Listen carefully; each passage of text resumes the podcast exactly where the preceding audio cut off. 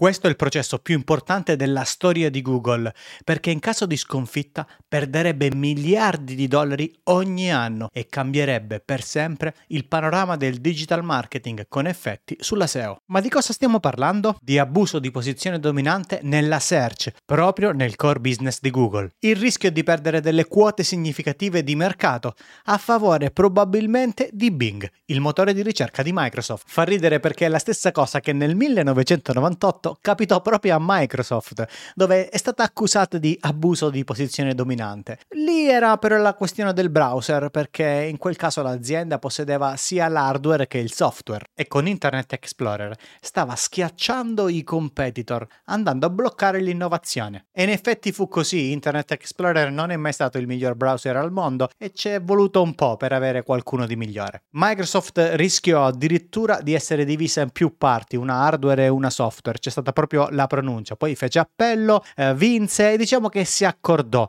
Questo portò ad essere meno aggressiva l'azienda in determinati mercati, proprio in quello del software, dove internet stava esplodendo. Stiamo parlando del browser. Questa aggressività, diciamo, inferiore fece nascere altre aziende. Ricordiamo che Google era solo nata da un anno quando intentarono la causa a Microsoft. Questa causa Google dal mio punto di vista è veramente storica. Ricordiamo che Google sta per toccare il picco in borsa corsa e sta per fare il suo record storico. E ricordiamo che non è una causa intentata da chissà quale azienda, ma è il governo americano. In America ovviamente non viene contestato il monopolio perché il monopolio non è un reato, ma l'abuso di posizione dominante da quel monopolio sì. E c'è una cosa molto importante, fino ad ora Google è stata brava perché la causa era molto ampia. Invece sono riusciti a circoscrivere la causa solo ad un ambito, ovvero quando Google paga dei soldi per essere il motore di ricerca di default default di un sistema operativo o di un servizio. Lo è su Apple, ma ricordiamo che lo è anche su Firefox. E c'è una piccola cosa da sapere.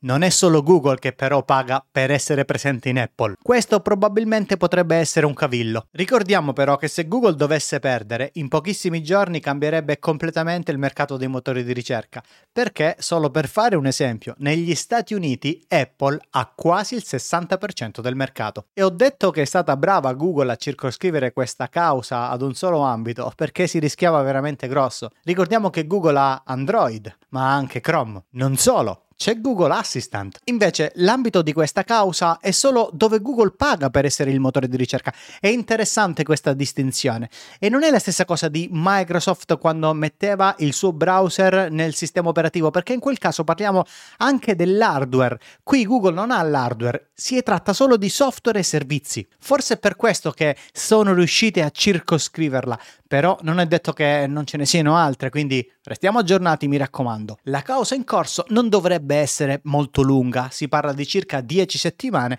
e ricordiamo che è stata avviata durante la presidenza Trump. Ora c'è Biden, ma questo non dovrebbe cambiare molto. A noi come operatori del settore interessa veramente tanto perché ci sono dei dettagli che usciranno in questa causa che potrebbero essere molto utili, al di là dell'impatto che potrebbe avere in causa di perdita. Anche nel caso in cui non dovesse perdere, siamo di fronte ad una causa storica, si metterà un puntino e sono questi dettagli nei processi molto interessanti perché la difesa di Google è molto chiara. Da un lato dicono che Google è il migliore, è chiaramente il migliore e vogliono dimostrarlo portando dei dati lì dove le persone hanno la scelta di usare un motore di ricerca. Per noi è super interessante, ma è l'altro lato che mi interessa a me particolarmente e spero a tutti voi. Google dice che la ricerca è ovunque.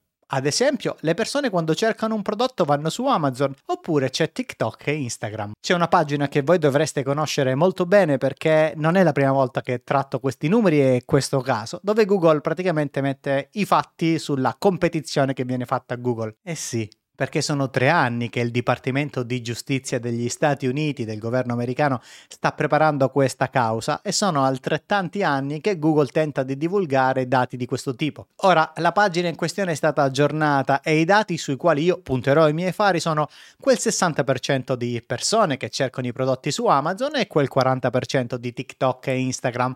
Ho già trattato il tema in una edizione speciale della Fast Letter, la bufala che TikTok supera Google nel delle ricerche spiegando anche che a Google faceva molto comodo mostrare questi dati proprio per l'antitrust e per le cause in corso. Entrambi questi dati vengono da alcuni sondaggi che sono stati prodotti non da dati veri, ma sondaggi fatti alle persone. Speriamo che il giudice dove viene presentata la causa faccia delle domande molto precise sulla metodologia di ricerca di questi dati e di queste, diciamo, realtà indipendenti che fanno analisi. Quella su Amazon, ad esempio, era vecchia e manipolatoria. Prima di tutto era un sondaggio online fatto solo su 2000 persone. E poi la domanda alla quale hanno risposto queste 2000 persone, dalla quale poi si è fatto un sacco di propaganda, era una cosa tipo: qual è il primo luogo dove vai quando vuoi comprare o cercare un prodotto? Quindi eh, quel piccolo O è manipolatorio. Comprare o cercare un prodotto. Acquistare o cercare sono due azioni diverse, messe nella stessa frase, non puoi uscirtene con l'articolo il 60% delle persone che vuole iniziare a cercare un prodotto va su Amazon. È falso, all'epoca non potevi neanche acquistare su Google, grazie al cavolo che quel dato era molto alto. Quindi nella domanda c'erano due opzioni di cui una non era fattibile da un'altra parte. Lo stesso vale per l'altro dato su TikTok, quel 40% che ricordiamo per dovere di cronaca non era solo TikTok, ma era TikTok e Instagram. Ma non sappiamo quale era esattamente la domanda precisa. E se la domanda fosse stata qual è l'app che apri per prima quando vuoi essere ispirato per trovare un posto dove andare a mangiare? Purtroppo molte di queste ricerche sono fuorvianti e io spero che il giudice insista, vada a fondo e che poi vengano pubblicate le metodologie. Quindi per noi che facciamo questo tipo di lavoro, una bella parte del processo sarà proprio interessante. Ma c'è un altro aspetto. La causa per ora si concentra solo su questo punto. Ce ne sono tanti altri dove Google diciamo schiaccia la concorrenza e così fanno tante altre, ma per fare degli esempi ci sono più livelli. Uno per esempio è lato servizi, quindi lato Android, Chrome, Assistant, tutti quei servizi che vengono messi prima. E poi ci sono tutte quelle cose dentro un singolo servizio, ad esempio la ricerca. Andrea Pernici è tanto tempo che spiega come eh, i box del meteo stanno schiacciando la concorrenza, addirittura si arriva a oltre il 15% del click-through rate, quindi delle percentuali di persone che guardano un risultato di ricerca e poi vanno a cliccare sul box generico del meteo. Questo vale per Google o per Apple con le sue applicazioni.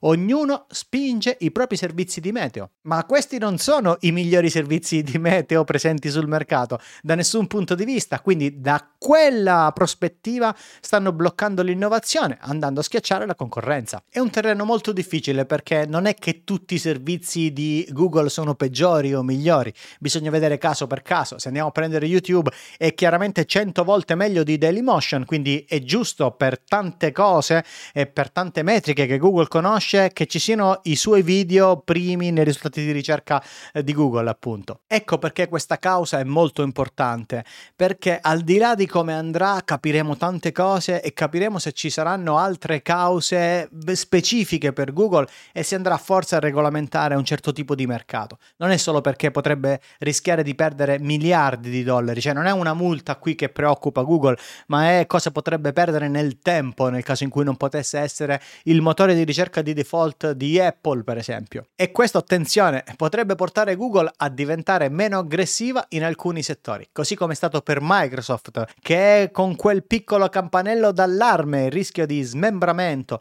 ha deciso di essere meno aggressiva nel campo del software legato a internet, in quel caso il browser, lasciando la possibilità a tante aziende di nascere. E Ecco che Google questa causa potrebbe eh, fare la stessa cosa, essere meno aggressiva in alcuni settori e magari portare tante aziende ad emergere e innovare perché bisogna ricordarlo. Lì dove Google o Apple o qualsiasi altra azienda che ha un monopolio e fa un abuso di posizione dominante e si piazza i propri servizi primi, sempre primi, anche e soprattutto quando sono peggiori di altri, ci perdiamo tutti. Ci perde il mercato, ci perdono le aziende e ci perdiamo noi che siamo persone che ne usufruiamo. Seguirò questa causa e spero che tante persone facciano lo stesso perché è di importanza storica, ma soprattutto perché ci saranno dei dettagli molto molto importanti. E io mi auguro, come sempre, un internet migliore. Detto questo, riprende fast forward, mi raccomando, il modo migliore per seguirmi è